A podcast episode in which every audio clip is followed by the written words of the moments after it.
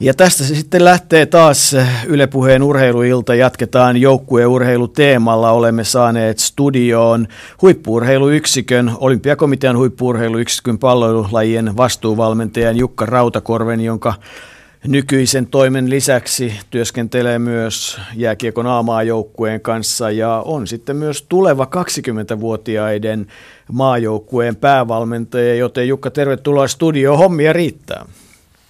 Joo, kiitoksia. Joo, kyllä tässä siis monen, monen näköistä hommaa, jos sillä tavalla sanoo, ja tietysti semmoinen tietynlainen työn järjestely ja priorisointi on vähän päivittäistä, että olit siellä paikassa, missä juuri pitää olla. Että joskus tulee vähän kieltämättä päiviä, että pitäisi olla kahdessa kolmessa paikkaa yhtä aikaa, mutta siihen ihmiseen ei vielä kukaan meistä ole tähän mennessä pystynyt siihen. No, kaikki ei voi yrittää oppia, mutta tota, se mitä lähdetään tänään keskustelemaan on se, että tietyllä tavalla kun nyt 20-vuotiaiden jääkiekkoilijoiden maanmestaruus on puhuttanut paljon, niin, niin kaipa siinäkin on jotain siinä prosessissa opittavaa, miten tähänkin on tultu, mistä eri joukkuelajien viimeaikoinen positiivinen kehitys yleisestikin kertoo ja, ja iso kysymys on Jukka se, että miten mahdollistetaan, että yhä useampi nuori uskaltaisi oikeastaan todella kokeilla niitä rajoja ja tavoitella lajin ehdotonta huippua siellä teini-iän ja, ja varhaisnuoruuden välissä. Puhutaan nyt ehkä jostain 16-22. Näitä kysymyksiä tänään tullaan keskustelemaan ja, ja saadaan tuli tukea, niin kai voisi sanoa Hannu Tihiseltä, Henrik Detmanilta, Tuomas Sammelvuolta ja Katri Matsonilta, eli, eli eiköhän me siitä saada jonkinlaisia ajatuksia aikaan, mutta kerro vähän nykyisestä työstä. Mitä olympiakomitean huippuurheiluyksikön palloilulajien vastuuvalmentaja hommaan kuuluu muuta kuin jumalattomasti eri asioita? No joo, mä ehkä jakasin tämän, tämän työn niin kuin kahteen, kahteen osaan, eli tämä tietysti omalta on ehkä kolme kolme, eli ensinnäkin tämä hallinnollinen rooli, hallinnollinen rooli, eli yhteiskunta, eli valtiovalta jakaa resursseja olympiakomitean kautta niin kuin lajeille niin sanotusti valtionapujen tehostamistukien näkökulmasta ja, ja myös niin urheilujen apurahojen näkökulmasta. Siinä hallinnollisessa tehtävässä niin kuin edustan joukkuelajeja ja, ja tuon sitä asiantuntemusta joukkuelajien puolelta näihin prosesseihin. Ja se tietysti ehkä ei välttämättä valmentella ihan sitä luonnollista duunia, mutta, mutta ihan mielenkiintoista ja mutta kehittymistä koko ajan niin siinä tarvitaan, että saataisiin sitä sisältöä siihen hallinnon prosessiin. Eli tämä hallinto on yksi tehtävä ja sitten tämä sisällöllinen puoli taas liittyy sitten hyvin pitkälle niin kuin lajiliittojen niin kuin oikeastaan ehkä pelaajapolun polkujen tämmöinen niin kuin niin kuin jatkuva kehittäminen, jatkuvan kehittämisen periaate niin kuin valmennusjärjestelmän kehittämisen kautta ja, ja, ja sitä kautta luotaisiin yksilöille mahdollisuus nimenomaan tuohon, mikä viittasit, eli suomalainen nuori voisi todella kokeilla huippuuraa, jos siihen eväät niin kuin riittää ilman isompaa riskiä. Tällä hetkellä se ei ihan, ihan kaikissa lajeissa ole kyllä valitettavasti vielä, vielä mahdollista ja ennen kaikkea naisten lajeissa se oikeastaan vielä missään kovinkaan, kovinkaan realistinen mutta kehittää pitää näitä, että se on sen sisällöllinen juttu. Ja sitten tietysti sisältöön liittyy myös niin kuin ihan valmentajuus ja valmennusprosessit eri lajeissa. Että totta kai itse tuon sitä omaa kokemusta valmentajana ja, ja esimerkiksi niin päävalmentajat, kun verkostoidaan yhteen näiden joukkuelajien päävalmentajat, kun kokoonnutaan jutellaan valmentamisesta, niin on se aika hieno, hieno kyllä niin kuin vähän olla sivusta seurana pikkusen agendaa tekemässä, mutta kun näkee, kun coachit alkaa puhua valmentamisesta, se on ihan sama, mitä lajeja tässä kukin valmentaa, niin ihan samantyyppiset haasteet, haasteet ovat on kaikilla, kaikilla. Ja sitten kun he jakavat tätä omaa prosessiaan toisilleen, niin on hieno nähdä, kun itse pääsee sitten seuraamaan käytännössä niin kuin eri maajoukkueiden tekemistä, niin huomaankin, että okei, oho, täältähän on tullut, täälläkin näkyykin tuttuja työkaluja. Eli on vähän niin kuin otettu sitä tietoa toisista lajeista ja viety suoraan oman lajin niin kuin valmennusprosessiin mukaan, että ne on ehkä niin kuin hienompia juttuja. Ja samoja prosesseja tehdään myös tällä hetkellä nuorten olympiavalmentajien kanssa ja, ja sitten oikeastaan itselle tämän hallinnon sisällön semmoinen sparrausryhmä on tämmöinen joukkueen asiantuntijaryhmä, joka on ollut vuodesta 2013 jo tässä olympiakomitean huippurilyksikön niin joukkuelajien tukena. Ja siellä on edustettuna näistä lajeista valmennusjohtajat ja joitakin päävalmentajia ja se on oikeastaan itselle semmoinen hyvä sparausryhmä tavallaan, että mitä, mitä tässä niin sanotusti pitää yhdessä tehdä. Ja tietysti itsellä liittyy myös, myös valmentaminen edelleen, on tuossa tosiaan jääkiekossa mukana myös niin maajoukkuevalmennuksessa. Kuinka todellista se yhteistyö on, kun ajatellaan, että kuitenkin siellä kilpailija on, lajien väleistä kilpailua on ja, ja tietyllä tavalla varmaan ihan inhimillistä on jonkinlainen kateuskin ja, ja sitten toisaalta tietty mustasukkaisuus, että kun noi vie kaikki meidän pelaajat, niin miten tässä ympäristössä huippuvalmentajien keskuudessa syntyy se hyvä yhteistyö? No tota, ehkä mä tavallaan on tässä etuoikeutettu, etuoikeutettu siinä mielessä, kun saan edustaa joukkuelajeja, niin tämän tyyppinen kateus tai, niin sitä ei todellakaan kyllä, se, se ei ilmene näissä meidän yhteisissä palavereissa. Se, se ei tule kyllä esille, esille niin kuin valmentajien välillä juuri ollenkaan. Että se, se, se, se kyllä loistaa poissaololla, että on, ovat niin yhteistyöhaluisia, kykyisiä, näkevät ihan oikeasti niin kuin suomalaisen urheilun näkökulmasta tätä kokonaisuutta. Sitten tietysti jonkin verran, kun mennään toimitusjohtajien kanssa – kun puhutaan rahasta ja resursseista, niin silloin pikkusen huomaan, että tätä, tätä näkökulmaa tulee. Eli jos joku saa vähän enemmän kuin toinen, niin sitä kateutta syntyy hyvin ja pitää perustella hyvin tarkasti, mistä on kysymys, miksi joku toinen saa enemmän kuin toinen. Niin, eli pelaajien keskuudessa ei ole kateutta, vaan lentopalloilija onnittelee jääkiekkoilijaa menestyksestä, jääkiekkoilija onnittelee koripalloilijaa menestyksestä ja kaikki toivoo yhdessä, että, että jalkapalloilijat pelaisi EM-kisoissa. Siellä ei ole kateutta, valmentajien keskuudessa ei ole kateutta, okei, resurssikamppailua käydään, mutta sitten kun mennään ihan ruohonjuuritasolle ja pikkupoika haluaisi pelata tota, talvella kiekkoa ja kesällä futista, niin tota, kumpikin valmentaja sanoo, että nyt on sitten kahdeksanvuotiaana tai kymmenvuotiaana tehtävä lajivalinta, että jos et meidän systeemeissä, niin ei ole edustusjoukkue paikkaa. Onko se sitten siellä, siellä se inhimillisesti se semmoinen, semmoinen kateus kuitenkin? No joo, varmasti olet oikeassa, että se on nimenomaan niin, kuin niin sanotusti paikallisella, paikallisella tasolla, eli seurojen välillä on tätä, tätä syntyy. Ja ehkä uskallan sanoa sen, että jonkin verran ehkä on, niin kuin jos puhutaan niin kuin huippuvaiheen tekemisessä, niin aavistuksen meillä suomalaisessa urheilussa on vielä tätä joukkueurheilun ja yksilöurheilun välistä kitkaa. Eli joukkuelajit sinänsä on, on ehkä tällä hetkellä, jos mietitään suomalaista huippurheilua, niin on eniten verkostoitunut yhteen. Vaikka vähemmän aikaa ovat yhdessä tehneet, niin hyvin nopeasti tekevät eniten sitä yhteistyötä ja jonkin verran tämä yksilöurheilun näkökulma, sieltä tulee sitä, sitä, vääntöä, vääntöä, mutta mun mielestä siinäkin ollaan niin parempaan suuntaan menossa ja huomataan ja ymmärretään se, että sillä ei kyllä ei saavuteta mitään viime kädessä, vaan kyllä, kyllä lajien pitää pystyä tekemään lajit riittävän vetovoimaiseksi e, e, ja, ja synnyttää niitä unelmia mahdollisuuksia nuorille. Ja, ja sitten tietysti niin kuin tämmöisen länsimaisen kulttuurin näkökulmasta niin yksilö, yksilöllä on vapaus valita, mihkä hän sitten menee, menee jotta niin kuin tiedetään joskus Itäblogin maissa, niin on suorastaan määrätty nuorelle, että tämä muuten on sitten sun. Ja sitä asemaa ei tänä päivänä kyllä enää, itsekin näitä sukupolvia on tässä nähnyt, niin tämä uusi sukupolvi, nuoren sukupolvi, niin missään nimessä ei hyväksy tätä, että joku valmentaja sulle sanoo, että muuten tämä on se sun laji eikä mikään muu. Että niin kuin tuohon viittasit, että sun, aletaan niin sitä ristiriitaa luomaan, niin kyllä yleensä se, kuka ristiriidan luo, niin se on se häviäjä. Hmm.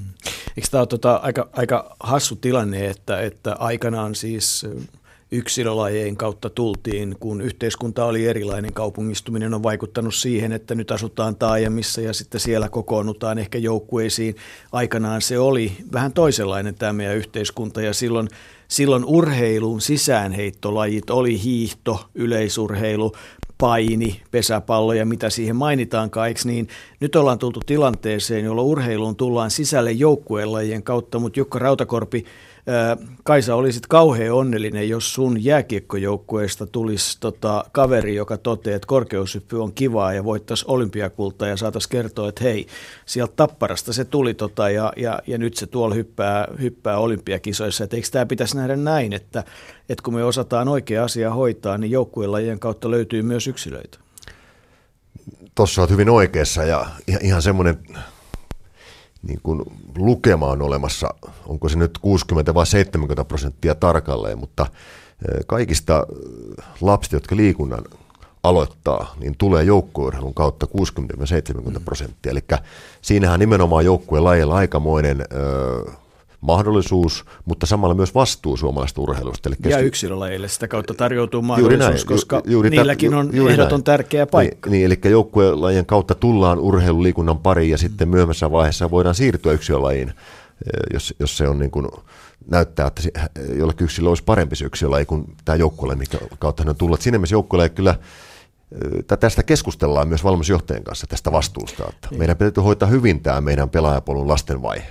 Niin, jotenkin tuntuu aina, että mä monessakin lähetyksessä käyttänyt sellaista esimerkkiä, että, että jos nyt saisin, saisin niin kuin, vaikka diktatuuri ei olekaan ehkä oikea tapa hoitaa asioita, mutta jos olisin diktaattori, niin kyllä mä niin kuin aika diktatorisesti niin järjestäisin naisten osalta esimerkiksi tämmöisen 15, 16, 17, 14, 15, 16-vuotiaiden tyttöjen lentopallon, käsipallon, koripallon maajoukkueen leirin suunnilleen sinne, missä on keihä, Pihtiputaan keihäskarnevaalit ja, ja yhtenä aamuna kertoisin, että tänä aamuna Pitkämäki näyttää, miten heitetään ja päästään kokeilemaan. Ja sitten kun sieltä joku luontaisesti lahjakas 185-senttinen ongenvapavartaloinen tyttö heittää 50 metriä, niin voisihan siltä kysyä, että ottaisitko tuon toiseksi lajiksi. Eikö tämä on niin kuin sitä, miten tullaan mukaan? Miten sä koet tämmöisen ajattelun? No joo, kyllähän se tietysti vie aika pitkälle tuon näkemyksiä, eikä sinne mitään, se pitää olla, olla rohkea ja luoda, luoda niin kuin ton, ton tyyppistä näkökulmaa, mutta pitää muistaa, että kuitenkin totuus on myös sekin ihan tutkimusten näkökulmasta. Tutkimuksessa on monta kertaa tulee faktaa esille, niin se, että jos ajatellaan niin urheilija kautta pelaajapolkuja, niin, niin tämä tämmöinen monilajinen harrastaminen lastenvaiheessa on nimenomaan niin kuin huippuvaiheen pelaajapolun niin kuin onnistumisen edellytys. Eli se, että jos sä va- vaan harrastat yhtä lajia ja koko, koko niin kuin, ö, tavallaan tämän pelaapolun niin kuin lastenvaiheen, valintavaiheen, niin todennäköisesti sulla tulee niin kuin vastaan esteet ö, sitten huippuvaiheessa. Ja oikeastaan kaikki kotimaiset tutkimukset, mitä yliopisto Jyväskylässä on tehty ja kilpailu keskuksella ja sitten myös kansainväliset tutkimukset on nimenomaan osoittaa tämän monilajisuuden merkityksen ja, ja itsekin joskus on tehnyt, ollessani Jääkköliiton huippurulijohtajana, tehtiin pelaapolkututkimuksia silloiselle olympiakomitean muutos, muutostyöryhmälle, niin, niin kun haettiin niin kuin eri vuosikymmenten huippupelaajia, niin kuin minkälainen se lastenvaiheen tausta, niin se oli ihan identtinen. Mm. Siellä oli todella niin kuin monilajista tekemistä ja no totta kai sillä painottu pelaamisen mutta ei, ei yhden lajin pelaaminen, vaan monen, monen lajin pelaaminen. Eikö nämä saksalaiset, tota, Saksan olympia kisojen mitalistien monilaisuus on ihan hämmästyttävä, kyllä, että kyllä. sieltä löytyy. Ja toisaalta onkohan se Tikkanen ja Selänne vielä tänä päivänä niin tuhannen metrin oman ikäluokkansa nopeimpia juoksijoita ja ja eikö se Haagmanin Mattikin Jossu Munkkiniemi hiekkakentällä 50 sekuntia suurin piirtein 400 Kyllä, metriä. Juuri näin, Kyllähän juuri tämä, näin. näähän on näitä oman aikansa tota, monilajisuuksia. Mutta nuorten alle 20 maailmanmestaruus, niin, niin se kai niin kuin omalla laillaan kuvaa myös sitä, että jotainhan joukkuelajeissa niin kuin prosessinomaisesti on tehty hyvin, kun me saavutetaan tämmöisiä menestyksiä. Mikä, noin, mikä sun mielestä summa summarum on se, on se niin kuin, on ne ihan ehdottomat otsikkotason asiat, mitä on tehty oikein, että tähän on tultu Suomessa? No kyllä mä tietysti jääkiekon osalta ja, ja oikeastaan joukkueiden osalta yleisestikin se, että niissä lajeissa, mistä selvästi on menty niin kuin eteenpäin, eli, eli ollaan niin, kuin niin sanotusti kehitetty parempia pelaajia, niin, niin tämä yksilön huomioiminen ehkä ihan ydinasia – Öö, ollessani tode, 2010 Jääkköliitossa huippurulojohtajana, niin silloin, silloin nimenomaan niin kuin valmennusprosessia vietiin hyvin voimakkaasti yksilösuuntaa, ja, ja liitto, liitto lähti tukemaan sel, selkeästi niin kuin seuravalmennusta, eli ihan niin, niin kuin pelaajien arkea, että se arki olisi mahdollisimman niin kuin laadukas, ja, ja silloin, silloin palkattiin muun muassa päätoimiset maajoukkuevalmentajat kaikki ikäluokkiin, Eli, maajoukkojen valmentaminen ei ollut enää sitä, että oltiin pelkästään, kerättiin joukkoja, lähdettiin turnauksiin, vaan mitä tapahtui turnausten välillä, niin siihen keskityttiin hyvin paljon yhdessä seurojen kanssa. Eli maajoukkojen toiminta lähti tukemaan seuravalmennusta. Tämä oli oikeastaan kaksi isointa niin kuin, juttua, mitä tapahtui silloin. Ja, ja sen jälkeen on tullut myös taitovalmentajat muutama vuosi, muutama vuosi sitten tähän lastenvaiheeseen. Ja sitä kautta se pelaapolku on saatu niin ehjemmäksi, että se on riittävän ehjä sieltä lastenvaiheesta sinne ammattiurheiluun asti. No, tämä on oikeastaan ihan oivallinen paikka ottaa mukaan lähetykseen Suomen palloliiton pelaajakehityspäällikkö Hannu Tihinen, jonka me tietysti kaikki tunnemme huippujalkapalloilijana. Täytyy Hannu ensimmäisenä kysyä, että kun puhuttiin yksilöstä, niin onko jalkapallo, onko se yksilölaji vai joukkuelaji?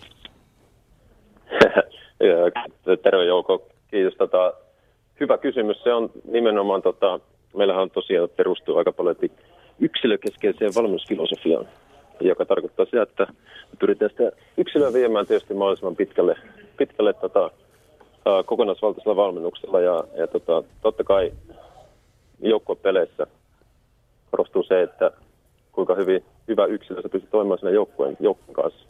Eli tarkoittaa sitä, että joka on tuolla kun ammattilaisurheilu on nähnyt, niin mielenkiintoinen sillä tavalla, että sulla on äh, kilpailija siinä vieressä. Sä toivot, että sä pelaat itse paremmin, mutta toivot, että se pelaa riittävän hyvin, jotta joukkue voittaisi. Tällainen dilemma on tota, joukkueurheilussa, mikä on sillä tavalla ihan mielenkiintoinen. Sekä että oli vastauksen. Ihan niin, varmaan kaikki ajattelee Jukka Rautakorpion kanssa studiossa ja, ja voimme kaikki kolme keskustella aiheesta. Tota, moi Tihi, moi. Ja, tota, moi, moi Jukka. Mutta ensimmäisenä on pakko kysyä sitä, kun puhuttiin tästä niin kuin tavallaan monipuolista, niin kun Hannu Tihinen, sulla on itselläsi kuitenkin erinomaisen vahva huippuurheilijan ura, niin tota, mahtuuko siihen mitään muuta kuin jalkapallo? Onko siihen mahtunut?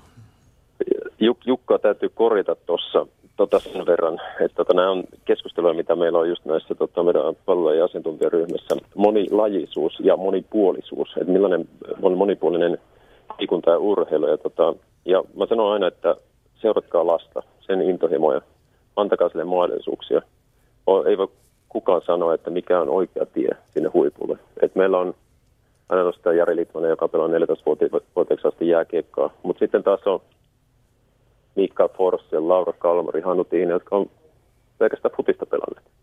Et se on, niitä on tutkimuksenkin mukaan, ne, sitä on hankala löytää, löytää mitään yksittäistä, yksittäistä tietä sinne huipulle. Lähinnä on se omatuinen harjoittelu, se on ylivoimaisen tärkeä juttu. Kodin tuki, liikunnalliset elämäntavat yleensäkin. Se on toinen, mikä on yleensä ollut tässä. Eli ne on lähinnä ne, ne jotka on vieneet tota pelaajat huipulle. Mutta ilmeisesti sulla on myös sitten ollut onni, että sulla on ollut sellaisia valmentajia, jotka on osannut teettää ja, ja kannustanut tekemään myös koti tietysti sen tyyppisiä asioita, jossa tämä monipuolisuus toteutuu. Se on totta ja olihan, aina pitää muistaa, että yhteiskunta oli ihan erilainen silloin, kun tota, itse oli pieni kuin nykyään. Ja tota, se, että vanhemmuuden isompia haasteita tällä hetkellä on saada lapset liikkeelle ja tota, potkia ne ulos ja, ja, tota, ja saada ne liikkeelle tosiaan ja tota, tehdä sitä omatoimista urheilua ja tota, harjoittelua. Ja mulla on ollut tietysti, kiitän vanhempeni siitä, että on ollut tota, erittäin hyvä tuki kotona. Ei ole paineita asettu millään tavoin ja, ja tota, on aina kuitenkin hoidettu sillä tavalla, että on mahdollisuus harrastaa. Ja, ja toinen tietysti on, mitä tota, meilläkin palloita suhteen, niin tulevaisuudessa vielä enemmän niin valmentajakoulutukseen ja siihen valmentamiseen, se, että valmentajat ovat innostavia ja saavat tota, tarkoitettua lapsiin sen tota, urheilu- ja jalkapallon hienouden. Mm. Et se on tärkeä, tärkeä juttu tietysti tuossa. Niin, ja se intohimo, miten se intohimo kasvaa ja se sellainen ehdoton halu itse päästä huipulle ja kaikkea muuta, mitä siihen liittyykään.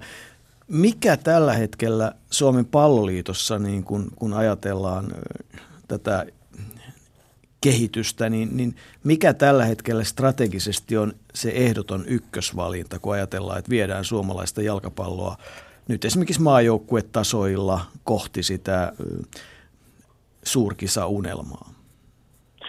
Meillä on sillä tavalla isot massat, ei tietenkään kansainvälisesti mitattuna, mutta tässä maassa, että meillä on reilu 130 000 rekisteröityä pelaajaa. Ja, ja tota, olennaista tietysti se, että kuin puhuttiin tässä aikaisemmin, että me saadaan – saadaan tota se ympäristö ja se valmennus sillä harjoituksessa oikeanlaiseksi. Että se on, tota, että se on sitä yksilöä pystyy viemään, tunnistaa hänen, hänen tota vahvuutensa ja heikkoutensa ja, ja sitä kautta tosiaan valmentaa, valmentamiseen ja valmentajakoulutukseen panostaminen on se, se tota, sillä tuo ylivoimainen ykkösjuttu. Ja se on se, jos ei meillä ole osaavia valmentajia, niin ei meillä tule koskaan olemaan sillä toi hyviä pelaajia, ainakaan systemaattisesti totta kai tulee aina niitä sattuman kaupalla, mutta se on ihan takulla tulevassa. Se ei ehkä tuo tuloksia välttämättä heti vuoden tai kahden jälkeen, mutta tulevaisuudessa ihan varmasti.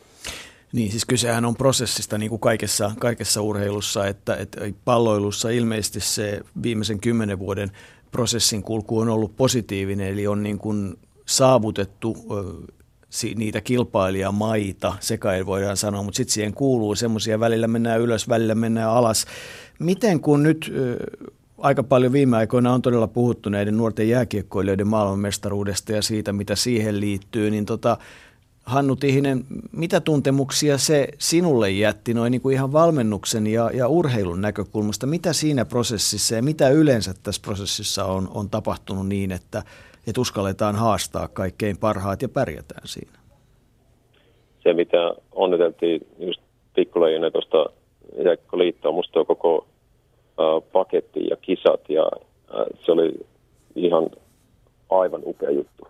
Että se, että, että tota, mun mielestä niitä pelaajista loisti sellainen voittaminen ja hal, halu voittaa. Sitä, se on aina hieno nähdä, kun se tulee, tulee tota, jollain tavalla loistaa päälle. Ja että he pysty kääntämään tiukossa paikoissa ottelut itselleen, se oli henkistä vahvuutta ja se, mitä me just suomalaisessa urheilussa ja tällaisessa yleensäkin yhteiskunnassa kaivataan ja halutaan. Ja tota, tämä oli ehkä se päällimmäistä, mitä tota, siinä oli suuria tunteita mukana ja tota, vielä kun kaikki kääntyi positiiviseksi, niin se oli hieno. Onko näköpiirissä sitä, että, että kun sitten oli sitten kyse käsipallosta, lentopallosta, koripallosta, jalkapallosta, jääkiekosta, salibändistä, mistä tahansa joukkueen lajista, niin, niin että tavallaan tämä koko palloiluperhe yhtenä lähtee kaikkia tukemaan. Mä en nimittäin enää mitään syytä, että kun, kun jalkapallomaajoukkue oli sitten naisten tai miesten, tai niin hän on ollutkin, niin, niin kamppailee tosissaan siitä, siitä isosta kalasta, niin kaikki on tukena. Uskotko siihen vahvasti, että sama ilmiö kuin mitä nyt koettiin nuorten jääkiekossa, niin tulee tapahtumaan myös jalkapallossa? Totta kai uskon ja tosi vahvasti siihen, koska äh, niin kuin Jukka tuossa aikaisemmin sanoi, niin tuossa kun noita asiantuntijaryhmää tai äh, päävalmentajien kanssa kun on, niin tuota, siellä nimenomaan se, että me ollaan iloisia ja onnellisia, kun toinen pärjää. Että toisessa laissa pärjää, se on koko Suomen voitto. Ja, ja sellainen tietynlainen yhteistyö, mitä tuossa on nyt muutaman vuoden ollut, musta se on ihan fantastista. Ja nimenomaan ei pelkästään äh, valmisosaamisen kehittämisen kannalta, vaan yleensäkin tuota, että millä tavoin mietitään yhdessä, että mitkä toiminnot tukee sitten äh, ihan pienestä pitäen sitä pelaajan polkua. Että just äh, tietyllä tavalla äh, ei ketään valmentajaa, tai siis lähinnä se, että ei kellekään lapsille sanoa sitä, että, että pakottaa tiettyyn muottiin, tiet, tietynlaiseen tota, tiettyyn lajiin. Ja että se on se, mitä virhettä me tietenkään ei saada tehdä. Ja yhteistyö on ihan takulla se, että mikä, mikä tulee tulevassa kantaa hedelmää myös, myös tässä, tässä jutussa. No miten pitää sitten ymmärtää prosessin kulussa se, että Hans Bakke aloitti nyt työnsä ja, ja tota, pelattiin Abu Dhabissa harjoitusmaaottelu ja Ruotsi voitti 3-0. Miten tämä pitää ymmärtää, tämä prosessin kulku tässä tilanteessa? Hyvä poiminta. Tota, ää, totta kai se alku uudelle valmentajalle nyt tietysti pitää, se olisi kaikki kivempaa ja mukavampaa, jos se lähtisi hyvin käyntiin, mutta lähinnä tässä on kysymys se, että, että tähän tietysti ää, tutustuu joukkueeseen ja se on Pohjoismaissa pelaavia tota, pelaajia, että se ei sinänsä maailmaa kaada, että tärkeät ottelut tulee myöhemmin. Ja Hans Bakkessa on se, että hän tuli, mitä tuossa syksyllä häntä kun tapasi muutamia kertaa, niin mun mielestä ote vähän samalla, mitä oli Roy Hodgsonilla aikoina, kun hän tuli 2006-2007. Että on, tota, on kansainvälinen tyyppi nähnyt maailmaa ja tota, tulee oikealla tavalla tuntee kulttuurin lisäksi. Ja se on musta tärkeää. Tuntee suomalaisen kulttuurin, mitä, mitä meillä on ja millaisia pelaajia. Ja se on, se on tosi tärkeä juttu tuossa. Ja tuo sen ehkä sen ää, tietynlaisen ää, osaamisen nimenomaan siihen huipulle. Että se aamajoukkue kuitenkin on, että me seurataan ja suuri yleisö seuraa sitä menestystä ja sen perusteella sitten aina tota, myös tämä koko pelaajakehitys vähän tota, leimautuu sitä kautta, että joko me ollaan tosi hyviä tai sitten tosi huonoja. Niin ja mm. sitten varmasti tiettyä realismia siitä, että, että tota, ei nyt Suomi kuitenkaan ihan kahden vuoden kuluttua ehkä maailmanmestaruutta voita, mutta että hän vie taas niin kuin sitä prosessia nyt kähtää mahdollisesti yhteen suuntaan eteenpäin. Sitä kai haetaan, mutta Jukka. Niin, tässä on varmaan tärkeää niin kuin ymmärtää se tässä prosessissa tavallaan, kun tämmöinen tietynlainen, niin kuin pitäisi päästä irti tästä niin kuin henkilökeskeisyydestä. Eli tavallaan jos tulee jollekin lajille, nyt, nyt tosi jalkapallomaan joukkueelle tuli uusi päävalmentaja, ruotsalainen päävalmentaja, niin hän, hän todella tuo siihen prosessiin hänen oman projektinsa kautta joitain pieniä lisäarvoja, mutta prosessin pitäisi kuitenkin henkilö, henkilöstä huolimatta tavallaan olla koko ajan niin kuin etenevä ja, ja, ja, ja liian paljon se prosessi ei, ei saisi heilahtaa niin yhden henkilön näkemysten kautta. Eli, eli tavallaan jos puhutaan niin kuin pelaajan kehittämisprosessista per laji, niin, niin puhutaan päävalmentajasta, jonka tehtävä on nimenomaan a synnyttää tulosta, mutta koko prosessi, niin tässä ehkä Tihille luo sitä painetta. Tihille on kuitenkin pitää olla koko prosessi niin kuin paremmin hallussa vai, vai kuinka itse näet? Nimenomaan se, että, että se, että mitä me tulevaisuudessa tullaan olemaan, niin se tarkoittaa sitä, että mitä me tehdään nyt täällä äh, alle, sanotaan 0-20. Että se on lähinnä se, tota, ei, ei se, että lähinnä Hans Bakken tehtävä on aamajoukkue tässä hänen äh, sopimuskaudellaan saada pelaamaan mahdollisimman hyvin ja et mennä kisoon. Se on hänen tehtävänsä. Ja et sitten on näin, että me pyritään kaikin tavoin tuomaan sitten kansainvälisen tason pelaajia, pelaajia tota, täältä nuoremmista sitten tulevaisuuteen. Ja ne tarkoittaa sitä, että missä me ollaan sitten muutamien vuosien kuluttua. Mm. Ja, ja ju- mä näen, että onko, niin, no niin, jatka vain. Niin ja juuri, juuri se, että kun tässä kun on tosiaan joukkueelajien kanssa keskusteltu siitä paljon, on tuotu esillekin voimakkaasti sitä, että joukkueelajissa nimenomaan pelaajapolku rakentuu niin kuin lastenvaiheesta niin kuin ammattiurheilijaksi. Ja, ja me, meidän, meidän huippuvaiheen ammattiurheilijat pelaa ulkomailla. Eli meidän tehtävä on tavallaan niin kuin kasvattaa pelaajia maailman huippusarjoihin. Niin se, se on se pelaajapolkujen niin kuin ydinjuttu, joka sitten tuottaa sen aamajoukkueen menestyksen ja sen mahdollisuuden sinne ottaa. Jota kautta sitten jossain vaiheessa voidaan olla tilanteessa, jossa kotomainen huippusarja voi olla yksi niistä harjoja, jostakin muualta halutaan tulla. Että tämähän on tämmöinen, niin kuin, tätä, tästähän on kysymys. Kyllä, kyllä. Ja, Juk, Juk, ja Jukan nostoi tuossa vielä tuosta ihan lapsusvaiheesta, että se on, palloilla on iso vastuu siinä. Että me tehdään se oikealla tavalla ja tuetaan sitä, että saadaan lapset liikkeelle ja, ja laadukasta toimintaa. Että se on lähinnä se, että sen takia tämä koko prosessi musta on, musta on erittäin mielenkiintoinen ja, ja hyvä, että se on tukea sitä koko, koko suomalaista yhteiskuntaa myös. Ehdottomasti ja sitten tietyllä tavalla se, että, että siinä on yksi vastuu on tietysti se, että kun on lahjakkuuksia, niin, niin oli sitten lahjakkuus millä tavalla, millä osalla kulttuuria tahansa, niin jos se nyt on urheilussa ja palloilajeissa, niin kyllä meidän tehtävä on se, että me pystytään tarjoamaan heille se mahdollisuus päästä sitä lahjakkuutta viemään eteenpäin ja niin pitkälle kuin mahdollista. Niin ja sitten vielä, se on. Ja kun mietitään yhteiskuntaa, mitä tuossa tiotte esille, kun todella näissä lajeissa tämä joukkue yhteensä niin kun ihan, ihan lajia harrastavia pelaajia, ihan lapsista aikuisiin, niin kuitenkin tällä hetkellä puhutaan 300 000 ihmistä harrastaa joukkuelajeja. Se on valtava määrä ihmisiä, jotka ihan, ihan suoraan tekee sitä, plus sitten ne sidosryhmät, jotka liittyy näihin joukkueisiin, eri, erilaisiin tehtäviin, huoltajiin, joukkuejohtajiin. Se, se on valtava määrä ihmisiä faneihin, kannattajiin, niin se, se puhutaan aika muista ilmiöistä jo tällä hetkellä suomalaisessa yhteiskunnassa.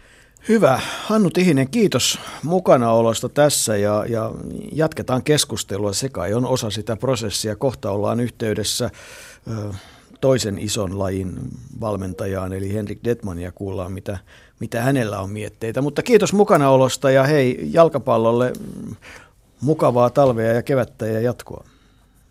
Sitä samaa. No niin. Näin mä tihin, näin. Näin, näin. Ylepuheen urheiluiltaa. Niin, se oli, Hannu Tihinen on, niin kuin, tämäkin on hieno osa suomalaista prosessia on se, että, että kun nyt ruvetaan katsomaan, no jääkiekossa tietysti paljon, mutta että, että tota, Hannu on mukana ja, ja nyt Tuomas Sammelvuo, entinen huippupelaaja on maajoukkueen päävalmentajana ja tuo niin kuin pitkän kokemuksen eurokentiltä. No Hanna Möttölä NBAta myöten käynyt, tekee nyt siellä Basketball Academissa töitä ja, ja joka lajiin tulee pikkuhiljaa niitä semmoisia suomalaisia ammattilaisia taas uudestaan taustalle, että tulee tuomaan sitä, sitä tietoa, kokemusta ja uskottavuutta. Tämä on varmaan myös pahuksen tärkeä asia. No se on todella sitä, ja juuri kun puhutaan niin kuin urheilun arvostuksen nostamisessa, niin kyllähän näiden niin entisten huippu, huippupelaajien merkitys on aikamoinen, ja, ja, ja, ja myös se, että he antaa itse omaa, omaa panostaan, sitä kokemustaan, niin, niin, niin jotenkin se niin kuin lajien pitää niin kuin tiedostaa, että miten iso merkitys niillä yksittäisten ihmisten kokemuksilla omalla urallaan, niin ja, ja nyt kun nähdään, niin monessa lajissa todellakin he ovat valmiita jakamaan sitä. Lajiliittojen ja olympiakomiteankin pitää pystyä niin näkemään ja tarjoamaan heille mahdollisuuksia jakaa sitä tietoa, mikä heillä omia kokemusta kautta on. Ja, ja, ja puhumattakaan todella näitä, jotka on lähtenyt myös valmennusuralle oman niin kuin peliuran jälkeen, niin se on aikamoinen juttu. Niin, itse asiassa kun miettimään tätä, niin kun, kun nyt yksi tämmöinen kimmoke keskustella taas joukkueurheilusta tulee niiden 20 kisojen kautta, niin, niin Teemu Selänähän oli aika monessa mukana ja, ja tota, oliko sillä muuten kuinka iso merkitys siihen joukkueen toimintaan, kun tavallaan tämmöinen ta- ikoni kaiken kokenut ja, ja niin kuin koko jääkiekkomaailman arvostaja tulee sinne ja liikkuu pelaajien kanssa ja, ja niin kuin, onko se merkittävä asia? Oliko se merkittävä asia? No totta kai, totta kai. Ja mun mielestä niin kuin, oikeastaan tämmöinen, niin kuin, kun näihin kisoihin liittyy niin kuin kaksi tämmöistä erittäin niin kuin sykähdyttävääkin tilaisuutta, missä, missä tavallaan nostettiin ensin kolmen pelaajan, eli Koivun Sakun ja Lehtisen Jere ja Peltosen Villen paidat kattoon.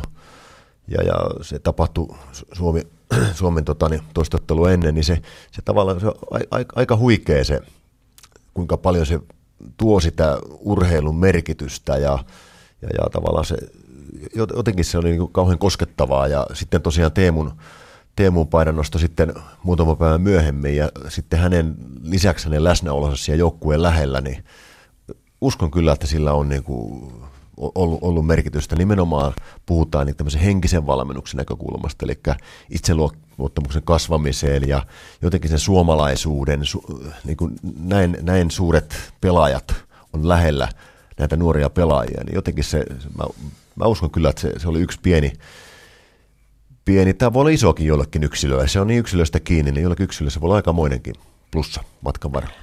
Ja nyt sitten langan päässä on Euroopasta Henrik Detman, oikein hyvää iltaa. Iltaa, iltaa kaikille. Iltaa, Henkka. Jukka, Jukka Rautakorren kanssa olemme studiossa ja Hannu Tihisen kanssa äsken pääsimme vaihtamaan ajatuksia. Seuraavaksi otamme yhteyden Tuomas Sammelvuohon ja sitten kuullaan vähän naisjalkapalloilun kautta. Puhutaan Katri Matsonin kanssa vielä myöhemmin illalla ja vedetään asioita yhteen. Mutta aloitetaan Henrik Detman siitä, kun joukkueenlaista on kysymys, että näitä maajoukkueen yhden pelirakentajan Jamal Wilsonin pelaavan eilispäivänä. Oletko huojentunut hänen pelistään? No mä olen iloinen hänen pelistään, hyvässä kunnossa ja, ja tota, hänen osalta kaikki on, tilanne on hyvä. Oli Kuul... mielenkiintoinen matka kaiken kaikkiaan kyllä. Se aina kun tuolla Belgradissa käy katsoa koripalloa, niin se, se urheilukulttuuri on kyllä upeata siellä, erityisesti tämä koripallo, joka on niin iso laji siinä maassa. No kerro, mitä siitä urheilukulttuurista suomalaiseen palloilukulttuuriin otetaan? No kyllähän me ollaan aika paljon otettu, mutta tota, ehkä, ehkä tämä pieni juonikkuus vielä, joka, joka siellä on, niin, niin tota, siis sitä mun mielestä me ollaan jo onnistuttu varastamaan ja, ja, tota, ja oikeastaan sen takia tuloksetkin näkyy, näkyy ihan näin, vaikka juuri tästä, mistä äsken puhuitte, tästä jääkiekon nuorten MM-joukkueesta. Niin, kun, kun ajatellaan sitä, että tämä joukkuelajien viimeaikainen positiivinen kehitys laajasti, jossa koripallolla tietysti on oma tärkeä osansa ja, ja se, että, että kai meidän pitäisi pystyä yhä paremmin niin kuin mahdollistamaan sitä, että nuoret uskaltaisi kokeilla rajojaan ja tavoitella sitä lajin ehdotonta huippua, niin kun tätä tietä viedään eteenpäin, niin, niin mitä, mitä siinä keitoksessa pitäisi olla niin kuin pääasioina mukana sinun mielestäsi? No tämähän on seuraus niin yhteiskunnan muuttumisesta ja, ja tota, kaupunkitaloustamisesta ja, ja, ja ka- kaikista näistä ilmiöistä, joita, joita, joita tällä hetkellä yhteiskunnassa elää. Ja tämä on itse asiassa ihan luonnollinen osa, osa tota, mm, tota kehitystä. Tähän on tapahtunut muualla maailmassa jo paljon aikaisemmin, mutta me kun ollaan Pohjolan perukoilla, niin meillä asiat tapahtuu ehkä vähän myöhemmin. Ja sitten kun ne tapahtuu, ne tulee aika voimakkaasti. Ja, ja tota, ei, tässä mun mielestä katsoo näitä, näitä nuoria pelaajia, katsoo ylipäätänsä on ne sitten lentopalloilijoita, koripalloilijoita, jalkapalloilijoita, jääkiekkoilijoita tai salibändipelaajia, niin, niin tota, tai miksi myös käsipallopelaaja, niin kyllä siellä, siellä ihan selvästi niin pilkahtaa tällainen uskallus yrittää olla oma parhaansa ja, ja se on, ja löytyy niitä muistakin urheilulajista, että ei se liity pelkästään palloilulta, vaan kyllä tämä liittyy niin tähän suomalaiseen ajan ilmiöön. Uskalletaanko me kannustaa olemaan hyviä Suomessa, niin palloilussa kuin yleensä urheilussa tai ehkä yhteiskunnassa?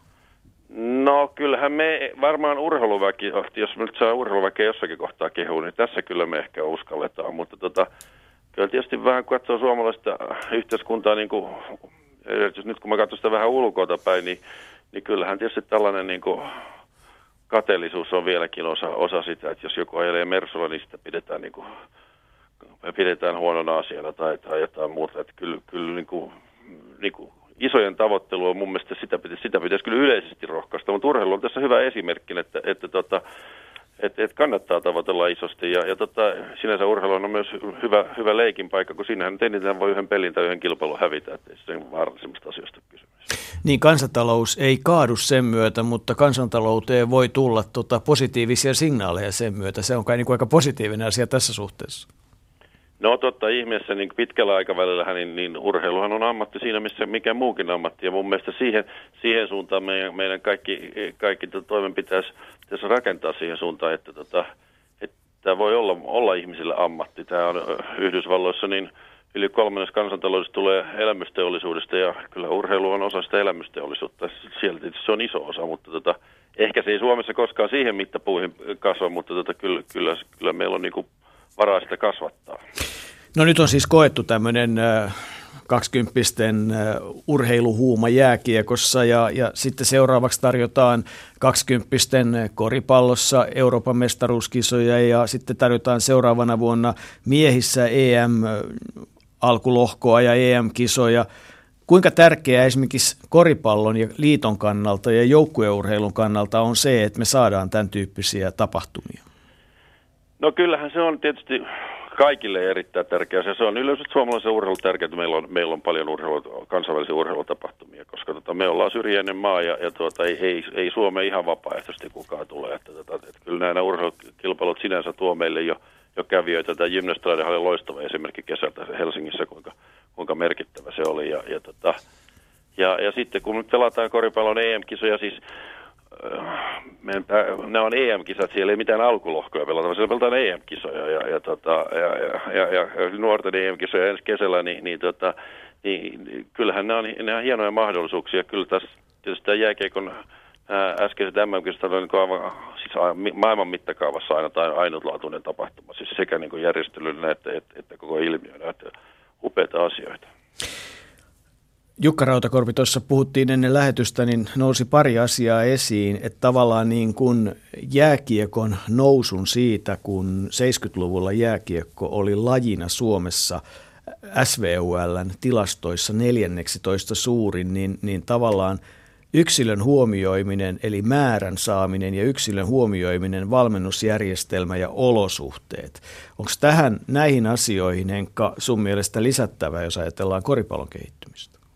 No koripallossa, koripallohan ja itse asiassa muut palloit Suomessa, Suomessa tota, polkee paikallaan sen takia, kun ne ei ole pystynyt hoitamaan tätä infrastruktuuria niin hienosti kuin jääkiekko. Että jääkiekko on, siellä taitaa olla 200, 270 jäähallia ja, ja tota, kyllä nämä muut lait, niin kuin, tämä, tämä on se Akilleen kantapää, että kyllä, kyllä meidän pitää päästä ladoista tai jumppasaleista tai, tai mit, miskä niitä nyt perunapelloissa, missä niitä jalkapallootteluita pelataan, niin pelaamaan kunnon stadioneille ja, ja tota,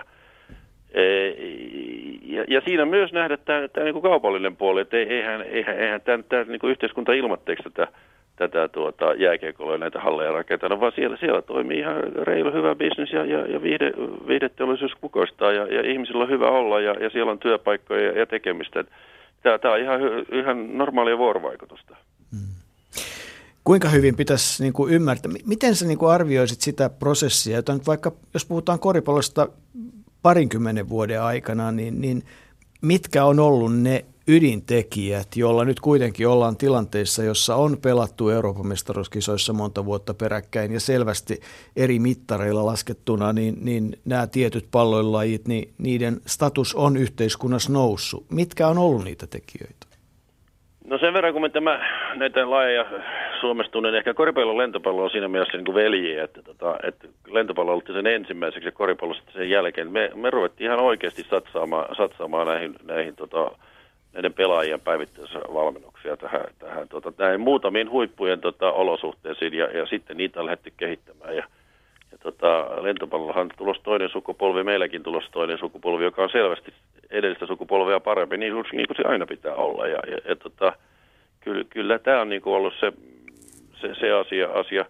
Sitten tietysti kyllä tämmöinen suomalainen spiritti, jota, jota nyt tietysti tässä jääkiekkojoukko esitti viimeksi, sen, sen on esittänyt Susi-jengi ja sinne on esittänyt lentopallomaajoukkoja, niin se, kantaa. Ky, kyllä tämmöinen yhdessäolo ja yhdessä tekeminen ja, ja, ja, ja, tota, ja toisen puolesta uhraaminen, niin, niin tota, ei se ole kuitenkaan maailmalla ihan itsestäänselvä asia. Että siellä monet pelaa vielä omaa bussia.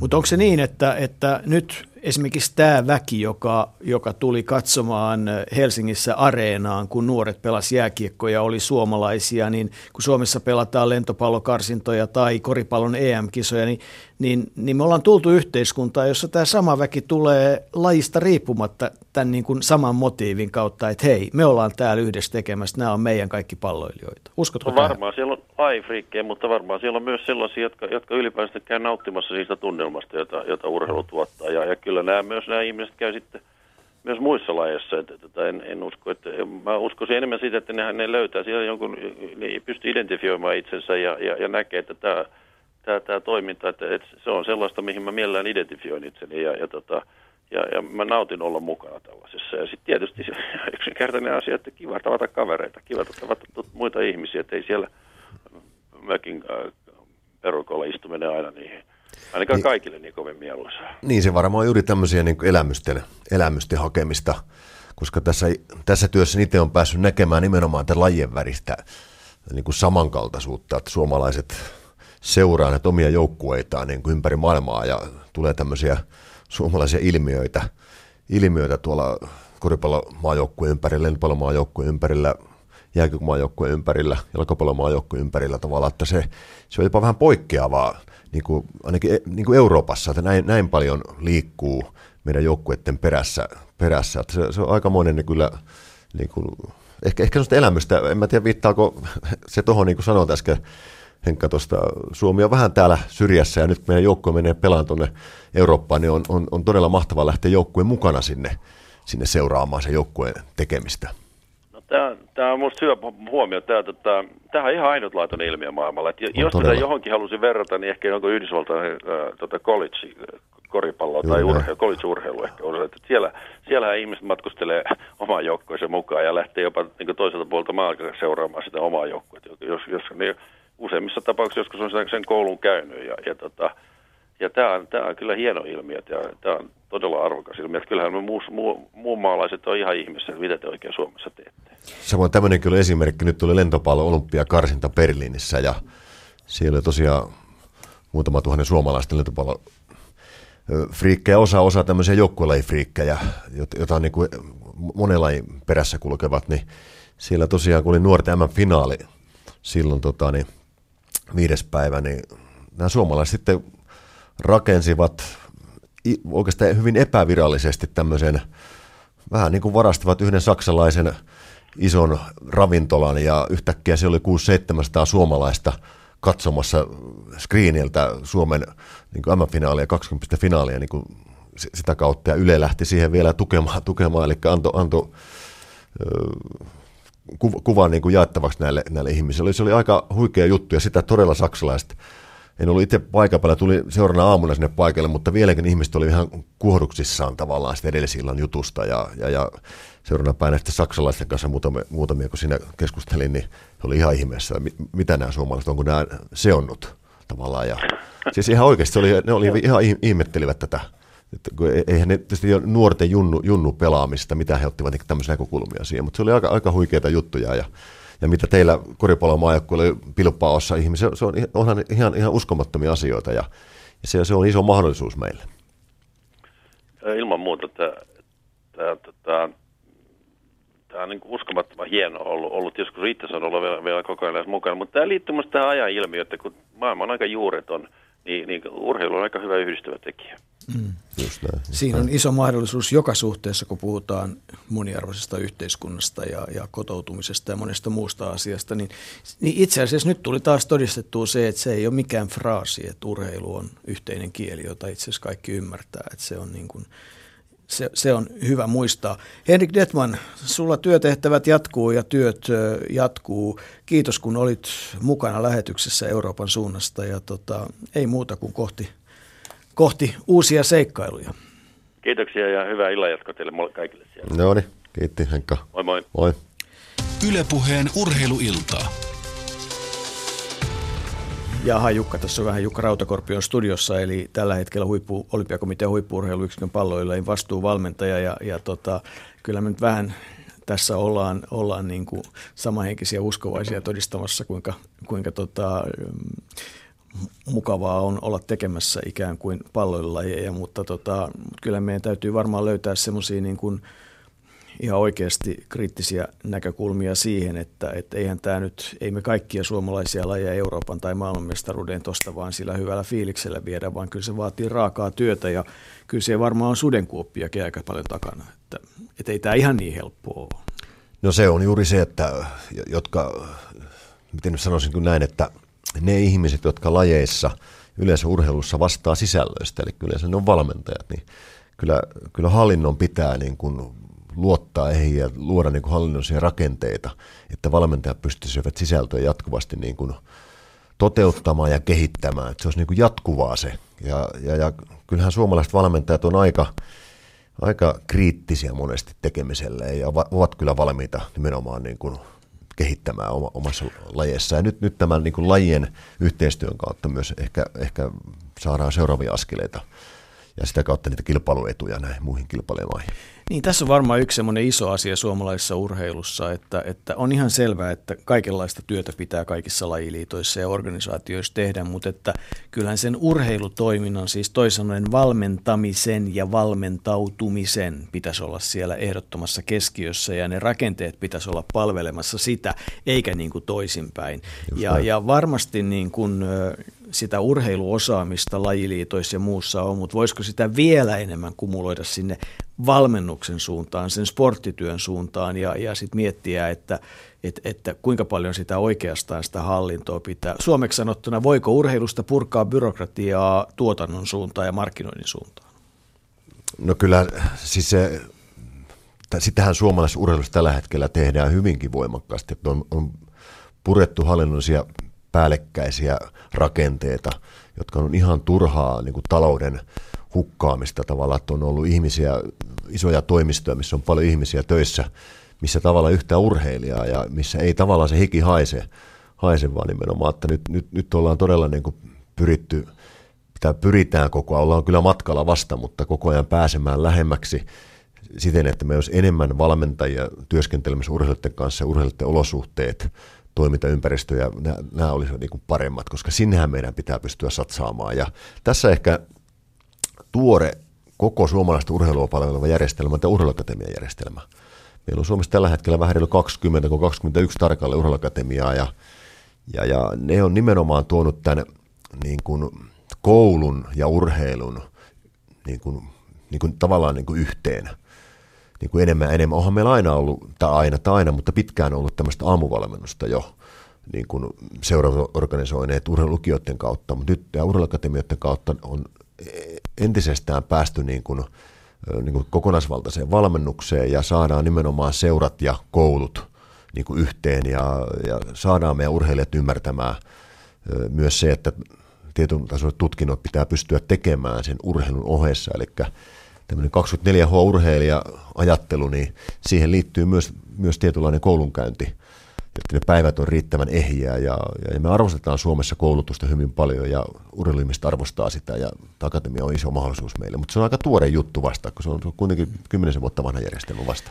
Niin tämä on varmaan ennen kaikkea, tai, tai on hyvinkin suuri kysymys varmasti esimerkiksi jääkiekon parissa, joka on kuitenkin kai siis oikeastaan se ainoa selkeästi ammattilaislaji Suomessa, niin kuin, tai on eniten ammattilaislaji Suomessa. On kai sitä lentopallossa, koripallossa ja jalkapallossa ehdottomasti, mutta et, et se tilanne, jossa nuoret pelaajat oppii ikään kuin aika nopeassa tai aika varhaisessa vaiheessa oppii saamaan kohtuullisen hyvän elintason, jolla pärjää pahuksen hyvin pelivuosien ajan. Mutta entäs sitten?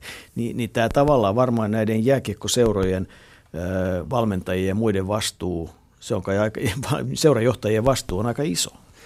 Niin kyllä tämä, mun mielestä tämä, tämä kyllä ehdottomasti koskettaa kaikkia suomalaista urheilua, että totta kai viittasit tuohon jääkiekon ammattilaisuuteen, niin se, se, se, se on selvää, että tämmöisiä niin sanottu riskiratkaisuja on tehty liian aikaisin ja, ja kuvitellaan, että se on se kilpailuetu, kun mahdollisimman nuorena niin sanotusti jätetään koulut ja satsataan urheiluun ja ja, ja se, se ei todellakaan niin kuin missään lajissa se ei, ei, ei tuota hyvää tulosta, tulosta, tulosta loppupelissä. Ja, ja nyt, nyt onneksi on niin urheiluakatemian järjestelmä, jota Akatemian ohjelma olympiakomiteassa niin kuin ohjaa tällä hetkellä, niin, niin, niin se nimenomaan niin kuin oikeastaan vaatii urheilijoilta koulunkäyntiä riittävällä tasolla, että sä pystyt harjoittelemaan riittävän paljon. Eli sä saat tavallaan sun, sun harjoittelun osa sun koulu, koulupäivää. Ja jos et se on näissä ryhmissä mukana, niin tavallaan sä, sä oot vähän yksinäinen, yksinäinen silloin. Ja, ja mun mielestä niin kuin, on itse ilolla nähnyt kyllä monessa, monessa lajissa tämmöisiä tavalla muutoksia tuohon suuntaan. Ja ei meidän urheilijat tänä päivänä, niin ei heidän koulumenestyksensä ole heikkoa missään nimessä. Päinvastoin siellä on aikamoisia pedantteja ihmisiä myös, myös se, että he haluaa olla koulussa hyviä ja urheilussa hyviä ja, ja, ja tämmöisiä jopa perfektionistisia tavoitteita on osalla. osalla. Onko se aina, aina kaikki hyvää, mutta joka tapauksessa kyllä semmoinen kunnianhimo näkyy ja, ja lait on kyllä sen suuntaan, suuntaan tehneet tällä hetkellä niin hyvin, hyvin paljon töitä, että tämä ajattelumaailma olisi tuon suuntainen. Ja, ja tavallaan niin kuin, ehkä ajatus on se, että tämmöinen toisen asteen tutkinnot tehdään sen urheilun ohessa, että se, se ei suoranaisesti urheilu palvelee koulunkäynti ja koulunkäynti palvelee urheilua ja toisesta tutkinnot saadaan tehtyä valmiiksi. Ja sitten sulla on mahdollisuus todella satsata siihen huippurheiluun myös ajankäytöllisesti taas vähän lisää. Ja sitten mahdollisesti palata niin urheilukatemiajärjestelmän kautta myöhemmällä aikuisiellä, kun se urheiluura alkaa olemaan niin loppuvaiheessa, niin takaisin siihen opiskelijaympäristöön ja jatkaa niitä opintoja, mitä se on sinne tutkintoja tehnyt sen nuorempana valmiiksi. Ennen on se juttu. Ja nyt sitten meillä on langan päässä myös lentopallomaajoukkueen päävalmentaja Tuomas Sammelvuo. Oikein hyvää iltaa. Hyvää iltaa. No niin, olet palannut Berliinistä, jossa Jukka Rautakorpikin on ollut, oli paikan päällä. Oliko rankka keikka vai oliko vaan ehdotonta urheilujuhlaa?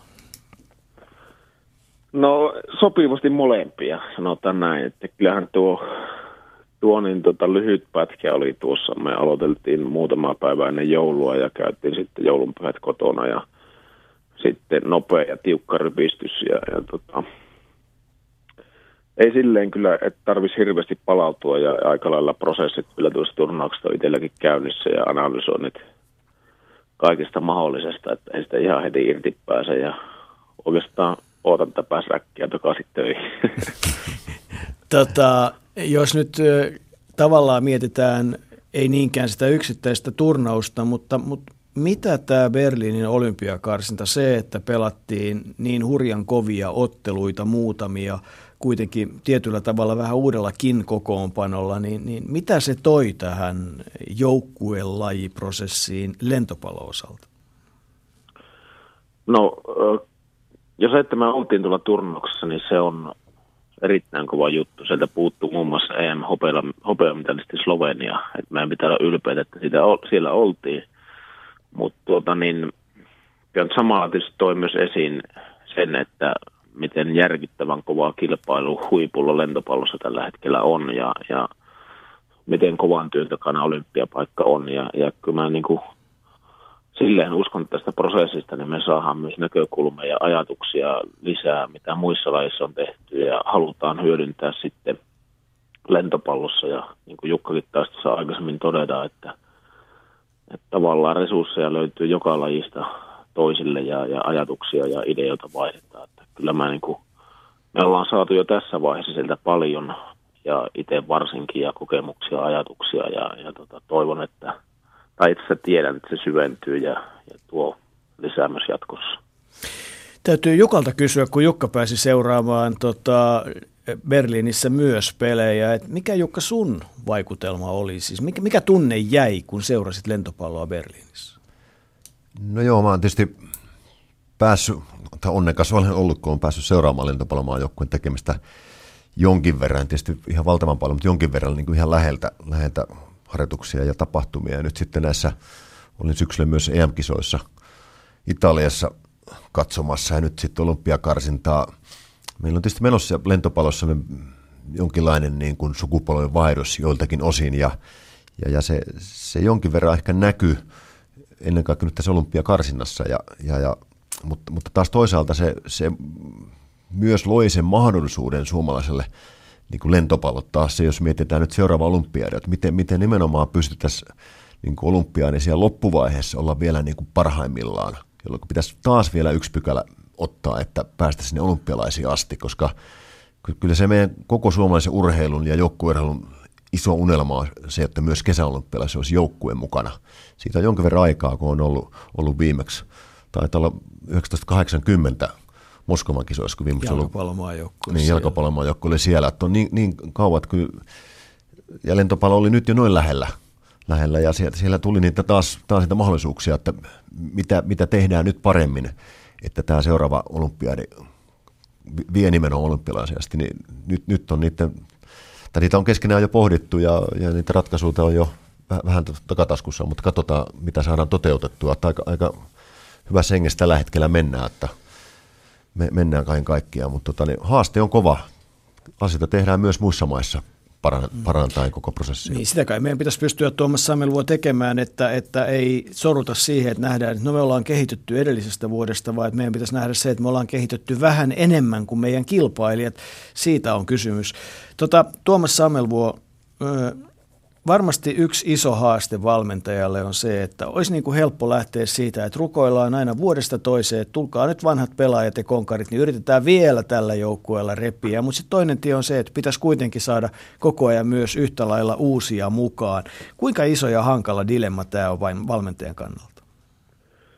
No tota, sitä kutsutaan varmaan valmentamiseksi, no, sanotaan näin. Okei. Okay et, et, ainahan joukkueeseen liittyy just näitä asioita, mistä mainit. Ja, ja tota, yritetään elää hetkessä niin hyvin kuin ikinä voidaan, mutta sitten taas toisella silmällä katsoa seuraavaan, seuraavaan sukupolveen ja tulevaisuuteen sitä työtä, mitä Jukkakin tuossa sanoi, niin koko ajan myös tehdään, että miten oltaisiin seuraavissa kisoissa sitten. Ja, ja tota, mä kuitenkin niin mitä meilläkin niitä poisjäntejä tuossa, niin kaikki on erittäinkin hyvässä hengessä sovittu. Tietysti joidenkin kanssa ollaan jostain asioista eri mieltä, mutta pitää muistaa myös se, että me ollaan noissa karsinnoissa ja, ja mitä mm tapahtuu, niin se on erittäin paljon myös niiden pelaajia ansioita, jotka on jäänyt pois. Ja mä uskon, että niin kuin tässä olympiakarsinaturnauksessa niin kaikella on myös tarkoituksensa, että, että pelaajat, jotka nousi aika nopeasti nyt isoisiin vastuusiin tuossa, niin – uskon, että lähti aika iso motivaatiopiikki taskussa seuroihin ja, ja näki, mitä se on aivan maailman huipulla. Ja näki myös sen, että, että mikä ei ole mahdotonta, että meillekin on mahdollisuus. Ja, ja tota, Mutta kyllähän sitten edelleen viittaan Jukan sanomisiin, että mietitään myös niin kuin isommassa kuvassa ja ympärillä, että mitä pitää tehdä, että, että meillä on koko ajan enemmän ja, ja tota, laadukkaampia pelaajia tunkemassa maajoukkueeseen myös jatkossa. Kuinka iso, niin Jukka jatkaa kohta, kysyn vielä sen, että kuinka iso haaste tavallaan ö, lentopallolle on se, että et, et laji ei ole ollut ehkä isoimpien, no en tiedä onko se pitääkö se paikkansa, mutta että että tavallaan niin kuin lentopallolla on Suomessa ainakin status, että se on tämmöisten vähän pienempien maaseutupaikkakuntien laji, josta, jossa ei väestökasvu ole kauhean isoa, niin tota, vaikuttaako se myös äh, harrastajapohjaa jollakin tavalla vai onko yleensä näin? Sekin kannattaisi ihan, tuo hyvä kysymys, että onko se oikeasti näin, kun katsotaan, että miten paljon junnuseuroja ja muita, esimerkiksi Helsingissä on tällä hetkellä Pumavollo, joka tekee, ja Helsingin Vollo, jotka tekee myös niin kuin erittäin hyvää työtä, ja Pumalla taitaa mun mielestä niin kuin junnuja todella iso määrä, että, että miten se määritellään ja niin poispäin. Että, että, mutta en mä niin kuin, vasta näe. Se on maailmallakin vähän näin, ja, ja, ja totta kai me halutaan olla myös isossa kaupungeissa, mutta, mutta jos me niin härkäpäisesti tehdään siitä itsellemme hirveän iso ongelma ja, ja niin, niin, mä ehkä tuohon... Se ei olla silleen, mä niin kuin silleen... Mm. Mä ehkä kom- komppaan tuossa köpiä tuossa ajattelussa niin kuin siinä mielessä, että kun me monesti peilataan tätä, tätä pelaajien niin kuin sijoittumista tähän, niin kuin näiden omien sarjojen näkökulmasta, mm. eli niin kuin, tavallaan huippuvaiheen niin kuin kansallisten pääsarjojen näkökulmasta, ja ja kuitenkin se, mikä me pystytään eniten koko ajan vaikuttamaan, nimenomaan näihin valintavaiheen pelaajiin. Ja nyt, nyt näissä mm. keskitytyissä valmennusratkaisuissa, niin kuin on tehty lentopallossa ja koripallossa, niin totta kai näissä lajeissa pitää tämän keskitetyn valmennusratkaisun niin kuin ulkopuolella yrittää vaikuttaa näihin, kun on muitakin valmennusryhmiä kuin, kuin pelkästään ne keskitetyt ratkaisut tai sitä kautta syntyneet ryhmät. Jotta tavallaan että se, että se, se vaikuttaa nimenomaan mun mielestä enemmän niin kuin pelaajatuotantoon. Eli jos, jos pelkästään keskitytään siihen, esimerkiksi lentopallossa siihen kuortaneen ryhmän niin kuin laadun nostamiseen ja unohdetaan kaikki muu, niin se viime kädessä lyö kyllä korville ajan myötä. Ja taas näissä hajautetussa ratkaisuissa taas ehkä jonkin verran tarvittaisiin sitä keskittämistä niin kuin la, la, niin kuin laajasti mm. tavallaan, niin silloin päästäisiin ehkä vähän samantyyppisiä ratkaisuja, mitä näissä keskitysratkaisuissa. Se on vähän niin kuin, se on tietynlainen niin kuin erilainen tulokulma. tulokulma. Ja tätä on yrittänyt esimerkiksi nyt lentopallon ja koripallon osalta, kun on keskusteltu, niin että lajiliitot todella keskittyisi myös tähän asiaan. Mitä sanoo? Tähän just niin kuin hieno pointti, missä just niin kuin Jouko aikaisemmin kysyit, että, että missä niin kuin, mitä tämä joukkuepelien prosessi antaa, niin tässä on just yksi hieno esimerkki, että – että voi jää oppia tuosta hajautusta järjestelmästä, mikä ehkä, ehkä niin kuin, siis meillä tietysti on erilainen, mutta miten näitä yhdistellään ja, ja meillä niin kuin Jukkakin sanoi, niin aivan ilman muuta todella tärkeä on jatkossa tuo akatemian homma ja, ja on jo nyt, mutta sen kehittäminen edelleen ja parantaminen, totta mm. kai se on ihan selvä juttu. Mutta itse teit itse asiassa mun mielestä aikanaan nimenomaan semmoisen akatemian vaihtoehdon, että valitsit koulun sen mukaan, että, että se palveli niitä, niitä tarkoituksia, jolla tullaan ammattilentopalloilijaksi, eikö niin? Sehän oli Kyllä. tietyllä tavalla akatemian Kyllä. valinta, ennen akatemiaa aikaa. Joo, mä olin tota ensin Tampereella lukiossa kaksi vuotta ja sitten kaksi vuotta Kuopiossa. Mm. Sen jälkeen on sitten pelattu. Onko se urbaani legenda, että valitsit Tampereelle menemisen sen takia, että opit ruotsin kielen? tai että olla ensimmäinen, joka noin sanoo. Että. Joo, Kyllä meillä oli silloin oli, oli tota, uh, tämä keskitetty systeemi, niin oli Varavassa, Varaan urheilupistilla asuttiin ja samalla lukiossa käytiin koulua. Joo. Silloin nykyään se on kuortaneella sekä tytöt että pojat. Hyvä. Tota, kaiken kaikkiaan, niin, niin mikä on nyt sitten lentopallo-osalta se ikään kuin seuraava askel, mitä pyrit tekemään, viemään eteenpäin? Mihin seuraavaksi tavoitellaan?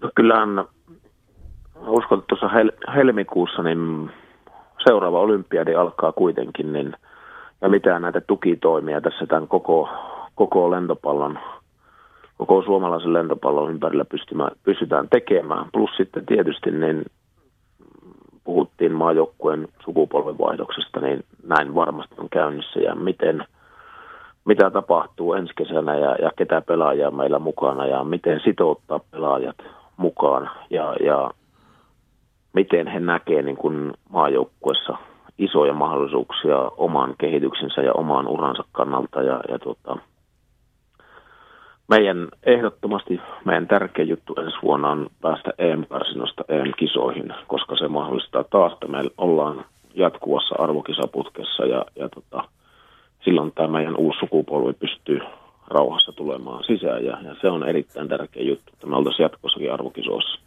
Se vaatii tosi kovaa töitä. Lentopallo on niin kilpailtu laji tällä hetkellä.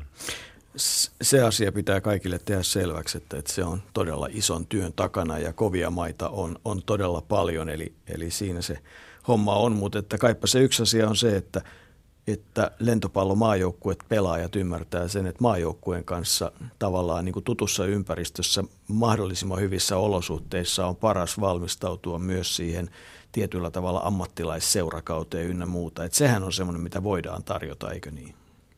Joo, ja niinhän se on ollutkin, ollutkin tähän asti. Että kyllähän se on, että meillä on ollut pelaajia ulkomailla hyvissä seuroissa, joita me jatkossa halutaan lisää – niin totta kai maajoukkue antaa siihen, niin kuin, se, on, se on näyteikkuna ja se mahdollistaa myös hyviä henkilökohtaisia uria hyvissä seuroissa. Ja, ja tuota, noihin kehitysaskeliin lisäisin tietysti vielä niin kuin omaan kehittymistä. Totta kai niin kuin nuori valmentaja ja muuta, niin sama itselläkin on tavoite oppia uutta ja mennä eteenpäin, että, että pystyy jeesaamaan, jeesaamaan maajoukkuetta jatkossa paremmin ja paremmin.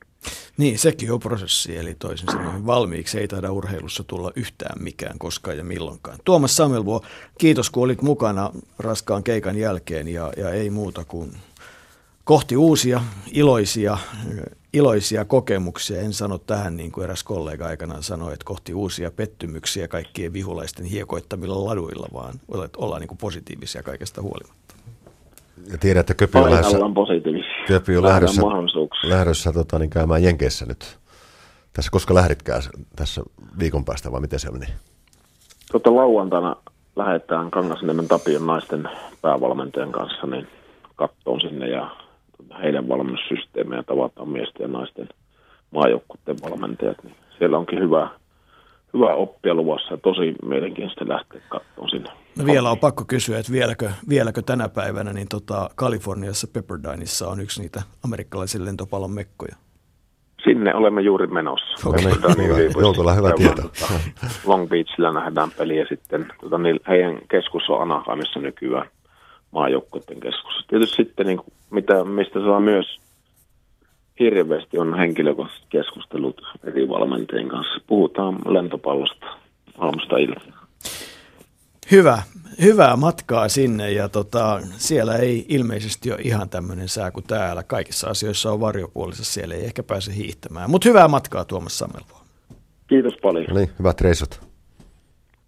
Ylepuheen urheiluiltaa. Pepperdine, tennis- ja lentopallokoulu. Kuka suomalainen tennispelaaja on pelannut Pepperdineissa? Mun mielestä Leo Palin aikana opiskeli siellä, jos se muista väärin, mutta se on näin naurattaa, että lintopallo ja tennis, okay. isoja lajeja. Nyt vaihdetaan taas vaihteeksi jalkapallon pariin, mutta otetaan, tota, otetaan ansaitustikin naisnäkökulmaa. Se on varmasti Jukka Rautakorpi yksi semmoinen ehdottoman iso kysymys, että, että, että miten me nostetaan suomalainen naisten joukkueurheilu laajasti ainakin kaksi pykälää ylemmälle tasolle naiset ja tytöt on erinomaisia valmennettavia, tunnollisia, tekee hyvää työtä ja on usein on myös aika hyviä toimimaan siinä ryhmässä, mutta että tota, mitä me tehdään siihen, että, että, että heidän osaltaan toteutuu se, mitä, mistä alussa puhuttiin, että he pystyisivät, uskaltaisi heittäytyä siis kokeilemaan niitä rajojaan, kun välttämättä edessä ei ole samanlaiset miljoonat kuin NBAssa, NHL tai tai eurooppalaisen huippukoripallon parissa. Että, että siinä on isoja kysymyksiä. Joo, se on, se on juuri näin. Eli naisurheilussa oikeastaan on sama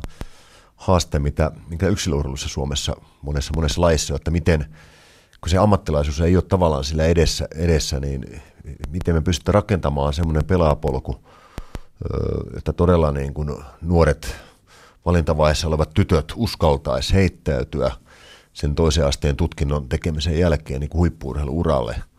Ja kun naisilla on myös muita hieman erilaisia niin kuin, e- ehkä perheeseen, sosiaaliseen muuhun ympäristöelämään niin kuin muusi, hieman erilainen niin kuin, kuin miesten, miesten tavalla ehkä mieltymykset sinänsä, niin, mutta mit, miten me voitaisiin voitais luoda ja pystyttäisiin luomaan, niin se, se on tällä hetkellä kyllä isojen kysymysten äärellä ja siinä meidän pitäisi pystyä – ehkä, niin kuin, jos sanoisin, että yhteiskunnankin pystyä tukemaan näiden pelaapolkujen rakentamista paremmin. Ja nyt on saatu hieman myös sitä, että esimerkiksi apurahat saatiin niin kuin ekan kerran joukkueurheilulle auki. Eli, ja, ja se on mun mielestä niin kuin naisurheilulle iso mahdollisuus jatkossa. Nyt on, ollaan tietysti vasta avattu, ovet on niin kuin ekan kerran hieman auki, mutta, mutta siltä, siellä voi olla, olla tavallaan, että sieltä vähän tuettaisiin sitä elämistä, elämistä tota, niin, jotta se mahdollistaisi sen tavallaan niin kuin ammattimaisen arjen. Mm-hmm. Ja se, tällä hetkellä se, se, se ei valitettavasti monessakaan lajissa ole vielä mahdollista. Ja, ja pieniä palasia on tällä hetkellä, mutta, mutta ongelmat tiedetään, mutta vastaukset on vielä, vielä saamatta. Tässähän on itse asiassa jääkiekko aika iso saaste, että jos laji on niin kuin selkeästi, tota, tai, tai sanotaan aika lähelle ainakin ykköslaji miesten osalta, niin, niin kyllä se Mount Everestin kokoinen vuori on sitten, kun verrataan miesten ja naisten kiekon mielenkiintoa, julkista mielenkiintoa. Et siinä on varmaan aika paljon tekemistä ja varmaan yksi osa siinä on se, että me miehetkin voitaisiin ehkä oppia ymmärtämään asiaa niin, että me osataan verrata hyvää naisten kiekkoa hyvään naisten kiekkoon, eikä naisten kiekkoa miesten kiekkoa, kun puhutaan kuitenkin eri pelistä. Et siinä on niin kuin yksi haaste, mutta että kyllä kai se jääkiekossa on aika iso tie vielä kuljettavana. No kyllä se on, se on vähän niin kuin niin kuin kaikissa naisten lajeissa on vähän sama, samantyyppinen. Että nämä, nämä ammattilaissarjat, mitä, mitä joukkuelajissa niin kuin naisten, puolella on, niin, naisten puolella on, niin ne on todella, itsekin on yllättynyt nyt tässä työssä, kun on, on, on selvittänyt niitä tulotasoja, millä meidän naiset esimerkiksi ulkomailla pelaa jalkapalloa, lentopalloa, niin kyllä, kyllä se, se on aika, aika hurjaa, hurjaa, mutta tietysti iso kumarus näille nuorille naisille, jotka ovat uskaltautuneet lähteä sille huippuuralle ja tekevät sitä tavallaan pioneerityötä, että tämä olisi, tämä olisi mahdollista jatkossa.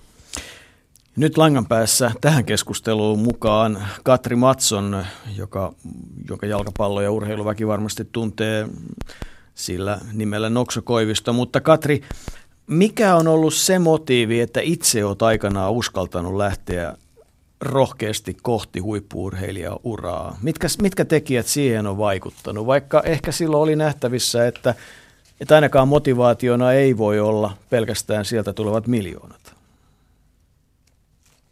kaikille vaan. Ja, ja tota noin, niin, siis täytyy tosiaan sanoa tuohon, että ehkä se on kuitenkin ollut se suurin juttu on ollut se palo ja semmoinen rakkaus lajiin ja se haluaa tehdä sitä, mitä oikeasti rakastaa ja ja muuta. Ja mä uskon, että se, on, se pätee sekä moniin naisjalkapalloilijoihin kuin moniin muihinkin urheilijoihin naisten puolella ja monissa muissa miestenkin pienissä lajeissa ja, ja muuta. Mutta että en tiedä, ehkä itsellä ainakin on myös ollut semmoinen tietynlainen rohkeus tai semmoinen, mitä sitten se on vaatinutkin siihen, että uskaltaa lähteä sinne ulkomaille ja, ja niitä unelmia.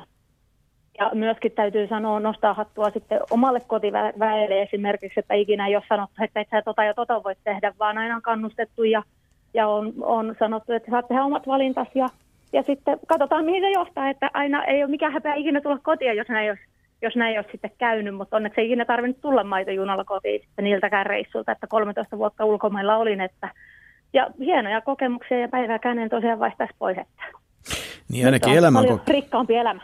Ainakin elämänkokemuksia on tullut paljon, mutta, mutta kun katson sun CVtä urheiluosalta, niin Yhdysvalloissa yliopistojoukkueessa, eli mitä se nyt tarkoittaa, että olet ollut Yhdysvalloissa, missä yliopistossa olit ja mitä siellä teit?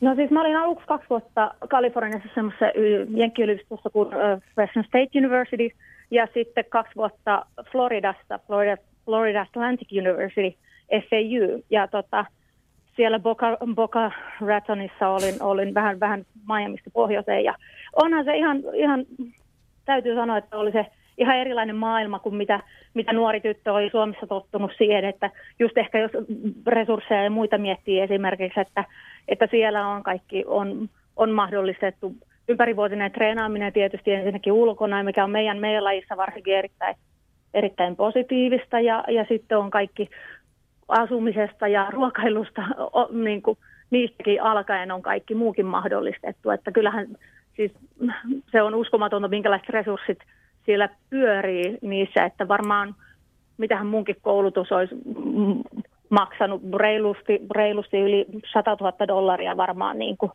niiltä neljältä vuodelta, mutta että onneksi mm. täystipendillä sitten sen kaiken sai. Ihan niin, tämä on hyvä näkökulma, se on hyvä näkökulma.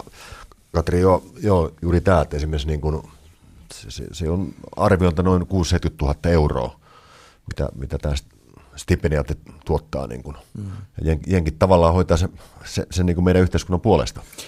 Kyllä, ja tota, mutta tota, se on varmasti yksi semmoinen ehdottomasti hyvä tapa toisille lähteä, mutta että saitko siellä sellaisen selkänojan noin niin kuin akateemisen koulutuksen kannalta, että sen jälkeen uskalsi ikään kuin lähteä tota, jatkamaan uraa vai oliko se valinta siirtyä sitten Ruotsiin ja Saksaan ja Norjaan se, että palo sitä lajia kohtaan oli niin iso? Kuinka iso vaikutus on sillä, että on niin kuin tavallaan jonkinlainen selkänoja siellä taustalla?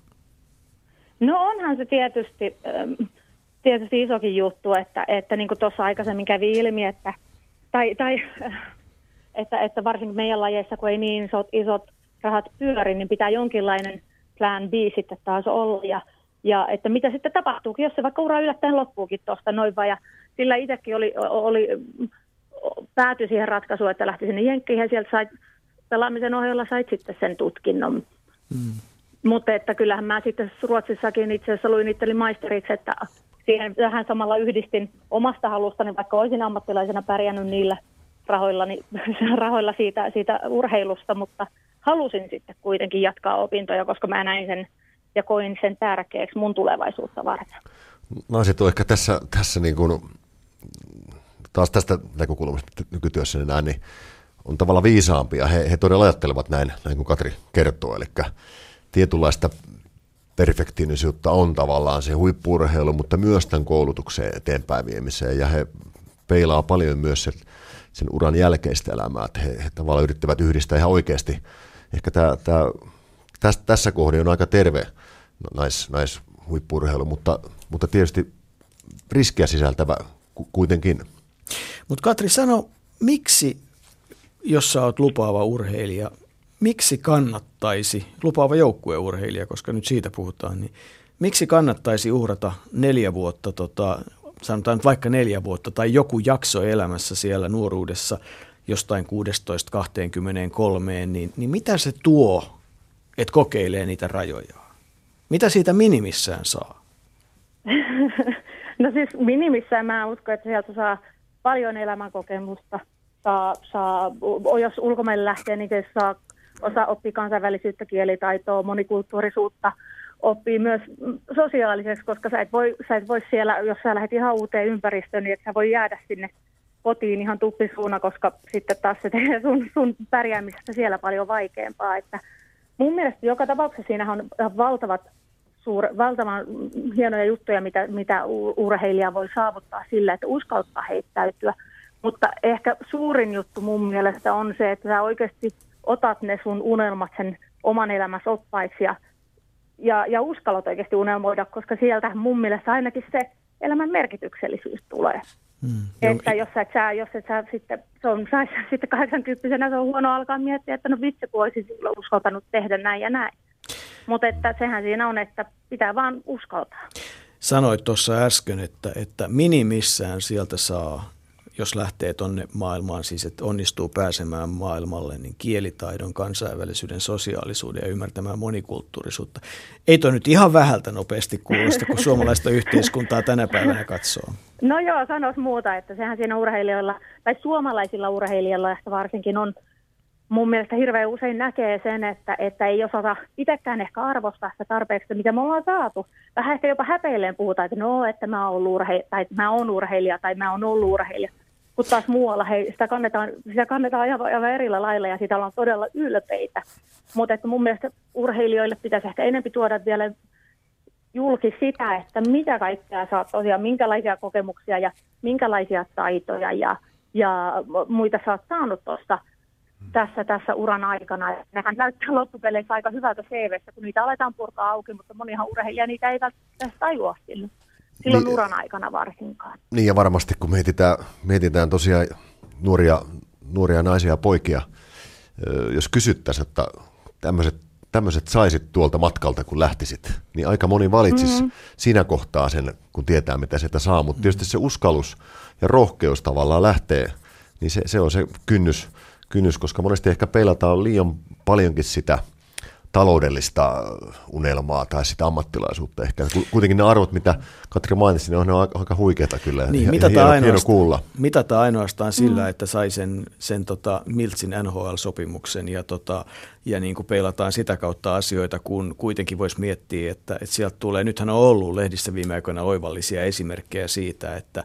että urheiluura on, on poikinut sitten niin paljon oppia, että, että paikka yhteiskunnasta on löytynyt toisia, toisia teitä pitkin. Ja, ja kyllä muistan, kun maajoukkuekoripalloilija Heikki Kasko, joka loi todella mittavan uran sekä Nokialla että koneella, niin sanoi, että yksikään johtamistaidon luento ei ole opettanut niin paljon yhteispelistä ja joukkuepelistä kuin mitä on oppinut tota, pukuhuoneessa ja kentällä, niin varmaan Katri osaa tähän yhtyä jollakin tavalla. No joo, todellakin, että varsinkin joukkuelajeissa meillä, meillä se ongelmanratkaisukyky ja semmoinen yhteistyökyky, se on välttämättömyys, koska kukaan ei halua oman joukkueensa sellaista pelaajaa, joka ei tule muiden kanssa toimeen ja, ja ei ole valmis tekemään töitä niiden yhteisten, yhteisten ö, tavoitteiden eteen. Ja se, se, mä uskon, että se on ihan valtava hieno, hieno kyky, mitä meillä on kaikille kehittynyt, niin ottaa oikeasti mukaan sitten työelämään – myöhemmin ja, ja, ja elämään ylipäätänsä. Ja sama sitten, onko se sitten verkostoitumiskykyä vai, vai ihan vaan johtajuutta vai mitä, että, että sä oppit sitä ihan niin kuin luonnostaan joukkueurheilussa, koska ehkä nuorena kun meet, niin et uskalla ottaa samalla vastuuta, mutta siinä vuosien varrella sitten nuorestakin pelaajasta yleensä kehkeytyy semmoinen ihan erilainen, erilainen pelaaja, joka oikeasti uskaltaa sitten johtaa joukkuetta ja ja tosiaan eihän näitä välttämättä työelämässä osa, osa ihmisestä opi ikinä. Eli toisin sanoen CV pitäisi tulla semmoinen kohta tämmöiseen automaatti CV, että on harrastanut urheilua, kyllä ei, pärjännyt lisäksi joukkuepeleissä, kyllä ei. Eikä tämä ihan vitsi. No ilman muuta, mm, kyllä, ilman kyllä. muuta, koska kyllä mun mielestä se myös, jos sä oot tietyllä tasolla varsinkin urheilun, niin se se kertoo jonkinlaisesta päämäärätietoisuudesta ja, ja sellaista, että sä osaat asettaa itselle tavoitteita ja pystyt myös toteuttamaan ne. Koska ilman semmoista kykyä, niin sä et olisi pärjännyt urheilijana. Nyt olennainen kysymys vielä ennen kuin tämä meidän ilta taas päättyy ennen aikojaan, kun puhuttavaa olisi vielä ensi vuorokauden puolellekin, niin Katri Matson, Jukka Rautakorpi on studiossa ja hänen tittelinsä on Olympiakomitean huippuurheiluyksikön palloilla vastuuvalmentaja. Jos nyt ajatellaan yhtä tai kahta hyvää tekoa suomalaisen naisjoukkueurheilun ja joukkuepalloilun eteen, niin, niin tota, oot varmaan sitä pohtinut. Mitä, tota, mitä voisit sanoa, mitä pitäisi nyt tehdä? Mitkä olisi ne pari asiaa, pari pientä asiaa, jolla päästäisiin taas askel eteenpäin? No joo, tosiaan näitähän löytyisi varmaan aika monta. No anna tulla. Mutta, kaikki kirjataan, kaikki kirjataan. Mutta en, siis tietysti ainahan, ainahan puhutaan resursseista me, ja mä ymmärrän, että on, on, on erilaiset tai eri lailla eri, eri lajit. Ja Katri, älä selitä, sano vaan ihan rehellisesti, että resursseja annetaan väärin.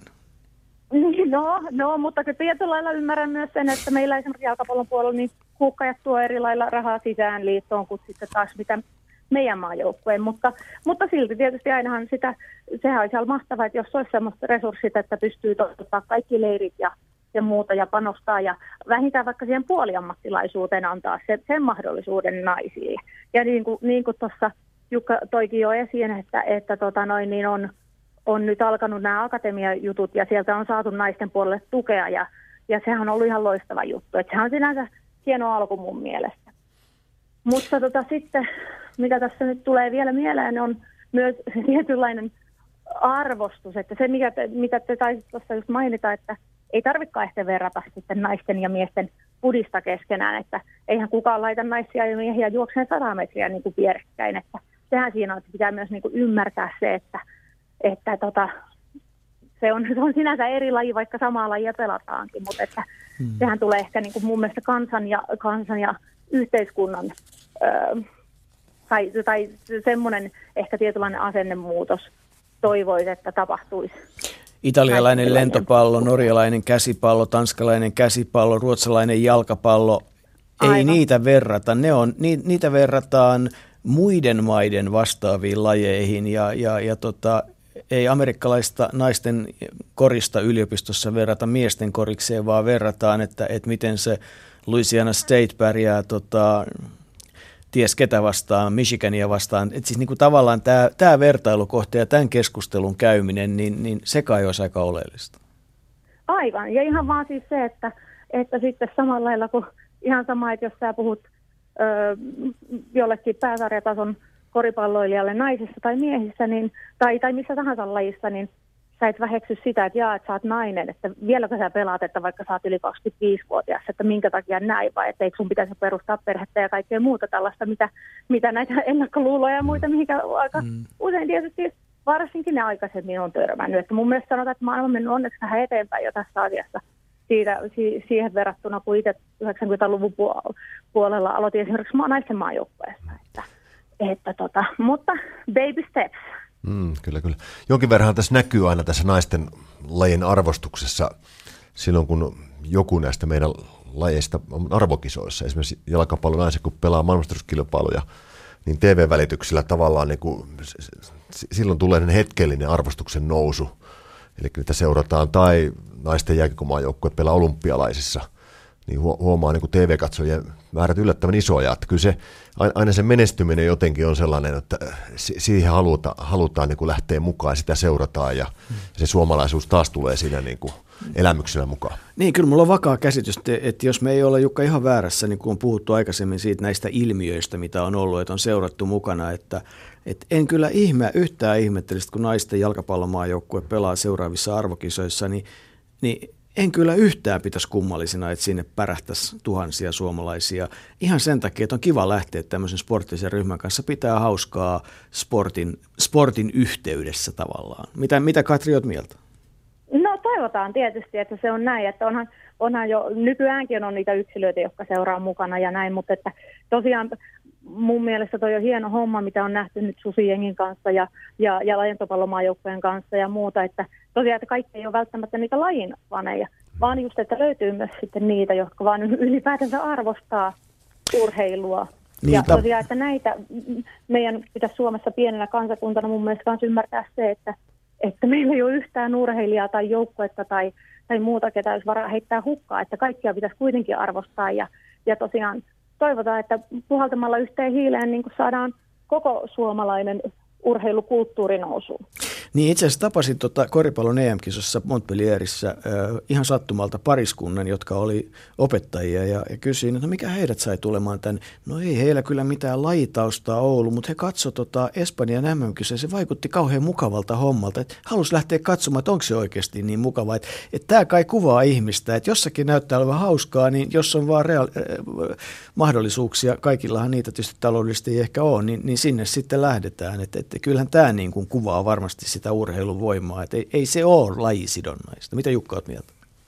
Niin, kyllä se, niin, kyllä, kyllä se näin on ja se on niin lisääntynyt nimenomaan hyvin korostetusti suoma, suomalaisilla ja, ja, ja me ollaan tietysti ehkä, ehkä me pikkusen kuitenkin ollaan vielä, joku sanoo, että me ollaan urheilu, urheilukansaa, Mun me ehkä me menestyshulluja eikä niin, urheiluhulluja. Se, mutta... Niin, se ehkä on vähän edelleenkin, Näin. osittain niin, että se aina tarvii ne arvokisat ja se tarvii sen voi olla näin, mutta, mm. mutta on itse kokenut sen, kun tota, muutamassa eri maassa, muun muassa Italiassa, joka on niin kuin, eikö niin, tämmöinen, niin siellä todettiin, että kyllä teillä suomalaisilla on niin helppoa, kun te olette urheilukansaa, kun me täällä Italiassa ollaan niin menestysorientoituneita. Että kyllä niin, tämä, niin kuin, niin, ei tämä ole suomalainen ilmiö. Niin, kyllä, kyllä.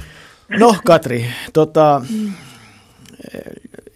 tällaisilla mietteillä me ollaan tässä iltaa viety, pari minuuttia on jäljellä.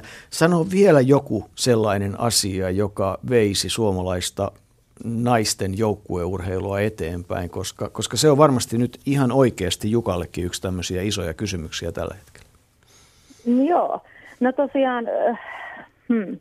tietysti, tietysti nyt kun katsotaan vaikka näitä salibändin naisten MM-kisoja, jotka oli hienosti järjestetty täällä Tampereella ja, ja toivotaan, että sieltä saatiin muutamia lajiharrastajia ainakin lisää ja varmasti saatiinkin, koska hienot kisat oli ja muuta ja, ja tosiaan onhan se, onhan se ihan luonnollista, että menestys – ja, ja, ja fanitus ja tämmöinen seuraa käsi kädessä, mutta tietyllä lailla jotenkin tuli mieleen tuosta nyt vaan, että kaikki, kaikki kuitenkin lähtee niin sieltä ruohonjuuritasolta ja, ja, ja sieltä, sieltä semmoisesta tekemistä lasten ja nuorten liikkumisesta ja urheilusta, niin en mä tiedä, mun mielestä ehkä, kun mä mietin tätä nyky, nykymaailmaa, niin mä olen vähän olen huolissani tuosta lasten ja nuorten liikkumisesta, että ehkä kuitenkin sitten sinne Siinä on oikeassa. vielä enempi, enempi, enempi, enempi niitä resursseja sitten saada. Kyllä, kyllä. Se on oikeassa, koska liikkumattomuus on meidän haaste. Katri, alat tulla aikuiseksi, kun pohdit tämmöisiä ongelmia. Mutta hei, nyt täytyy kiittää sua mukanaolosta ja, ja tota, meillä urheiluilta alkaa olla tässä. Jukka, kiitos, että olet ollut mukana. Onko tuonut mitään uutta prosessiin? No kyllä tässä aika paljon, aika paljonkin pieniä juttuja laittanut raskaiselle viivoilla, niin kuin että ihmiset, ihmiset tietysti tunnen osan heistä hyvinkin, hy, hyvinkin ja, mutta aika menee kyllä nopeasti. Kyllä puolitoista tuntia hujahtaa tämmöisen asioiden parissa. Otetaan toinen puolitoista tuntia jossain vaiheessa. Tämä oli Yle Puheen urheiluita tänään. Studiossa siis Jukka Rautaporki. Kiitoksia minunkin puolestani. Kiitoksia.